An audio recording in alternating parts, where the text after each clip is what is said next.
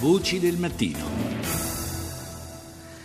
E diamo il benvenuto a Paolo Cortesi, scrittore e saggista, autore di Ettore Majorana, lo scienziato che sparì nel nulla. Buongiorno, Buongiorno Cortesi. Ecco, Ecco, parliamo di Majorana perché appunto il geniale fisico catanese, cresciuto appunto tra i ragazzi della via Panisperma, che, eh, Panisperma che alcuni esperti collocano tra Newton ed Einstein, scomparso misteriosamente nel 1938, era vivo nel periodo 1955-59 e si trovava volontariamente nella città venezuelana di Valencia. Lo ha accertato la Procura di Roma indagando sulla sua scomparsa. Quindi Nessun omicidio o suicidio o riparo in un convento da parte di Majorana, come indicato da parenti e conoscenti, probabile che lo scienziato, spaventato dalle sue scoperte sull'atomo, abbia deciso di sparire senza lasciare tracce. Ma noi abbiamo voluto sentire mm, in qualche modo insomma, anche un esponente della famiglia eh, che diciamo, eh, è stata accompagnata per ben 77 anni, ma da molti dubbi, da molte paure, angosce anche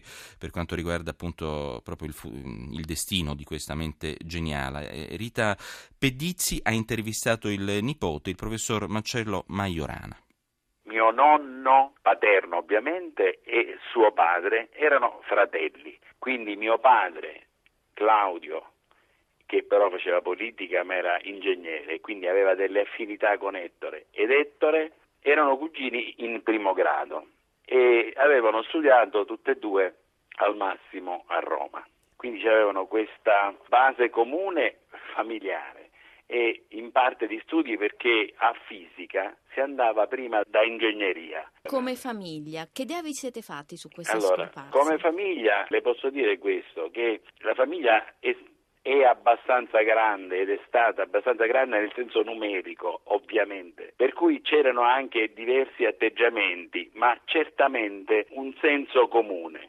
Ora, il fatto della scomparsa di Ettore fu una cosa che creò un fastidio e un dolore direi enorme in tutti quanti i membri perché ci si aspettava che lui portasse a termine o portasse avanti queste sue qualità proprio nella scia diciamo, dell'amore allo studio e alla ricerca che era in quasi tutti quelli della sua e soprattutto precedente generazione. Questo quindi fu qualcosa che creò un grande scompiglio. Ci fu e c'è stata sempre una grande incertezza. Anche recentemente, circa un anno fa, è venuto fuori un libro di un cugino, il quale eh, diceva che certamente era morto intorno agli anni 40 per via di un lascito che i genitori avevano fatto ai padri gesuiti del Veneto, e questo si poteva interpretare e spiegare come una donazione per fare studiare dei gesuiti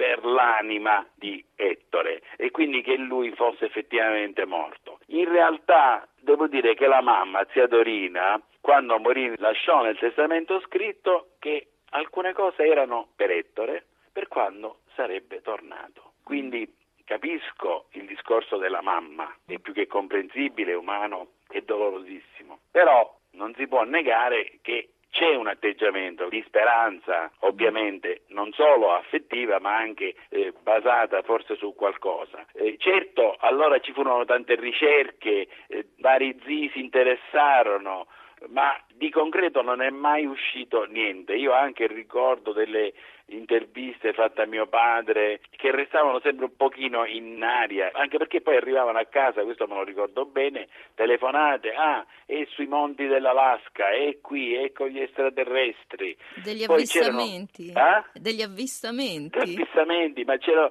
anche poi c'erano queste cose, qualcuna offensiva per certi versi, nel senso che la sorella, zia Maria, aveva avuto raccontate di certe cose, per esempio che lui era stato massacrato nella sala macchine della nave da agenti stranieri e il problema sono proprio le incertezze, quelle che probabilmente l'hanno torturato un pochino. Ma come tutte le persone sensibili, come tutte le persone di cultura, lui aveva affinità per Pirandello, per il fu Mattia Pascal, per le cose di queste Mattia Pascal? Sì, sì, molto vicino lui questo fatto. Senta, in Venezuela si faceva chiamare Bini, vi dice quello? Già, purtroppo no, non saprei con chi parlare se stia esistito un Bini legato alla nostra famiglia. Certamente non l'ho mai sentito dire.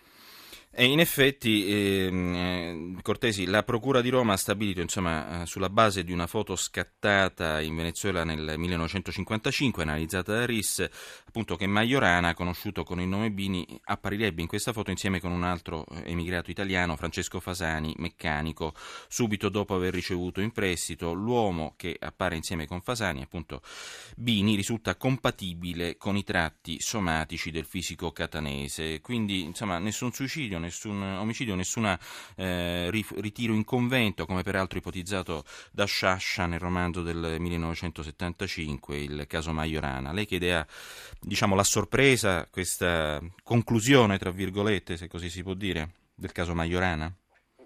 Sì, vede, io mi sono sempre eh, fatto un'idea di questa storia, un'idea basata unicamente sui documenti che ho raccolto per scrivere il, il, il libro che lei citava. E, secondo la mia opinione, ripeto, personalissima, eh, Majorana eh, si è suicidato, ma è un'opinione mia che però è anche corroborata dall'opinione di Enrico Fermi, ad esempio, che sicuramente fin dai primi tempi della sparizione disse eh, Ettore col suo genio se avesse voluto far sparire il proprio cadavere l'avrebbe fatto senza difficoltà. E, mh, mm, Un'altra cosa importantissima, non dimentichiamo che Ettore sparisce lasciando due lettere, ciascuna delle quali, una destinata a un collega, il professor Carrelli, l'altra è per la famiglia, ciascuna lettera, dicevo, eh, dice chiaramente, non usa la parola suicidio, ma dice chiaramente che vuole eh, sparire, vuole morire, tanto che dà alla famiglia indicazioni sulla durata del lutto, cioè vi prego portate il lutto non più di tre giorni. È un, è un segnale veramente troppo forte. Mm.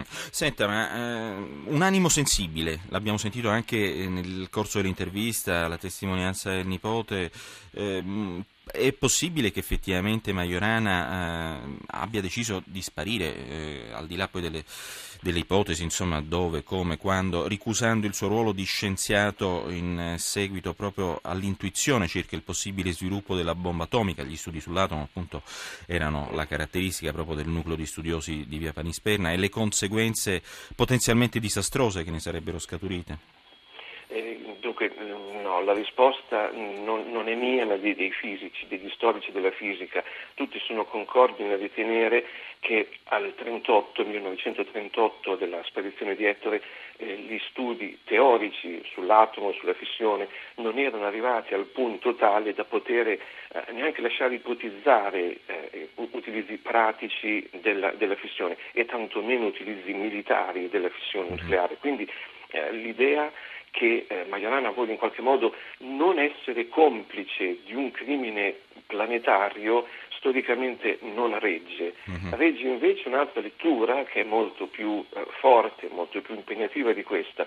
Eh, negli ultimi tempi, quelli, i primissimi mesi eh, che precedono la scomparsa eh, di Majorana, eh, lui vive una crisi esistenziale veramente devastante. Mm. Eh, legge, sì, ha ragione, ovviamente eh, le parole del, del, del, parente sono illuminanti, era un uomo di alta cultura, di, di, di, di, letture molto impegnative e importanti, era anche un uomo che leggeva filosofia, leggeva filosofia esistenziale, Schopenhauer, che era l'autore più pessimista che si possa immaginare nel panorama filosofico europeo. In effetti. Sì, ed è un personaggio che non nasconde mai agli amici intimi, ai pochi amici che ha, le, le, proprie, le, proprie, paure, il disorientamento, quella specie di incapacità certo. di vivere una vita semplice, modesta, mediocre.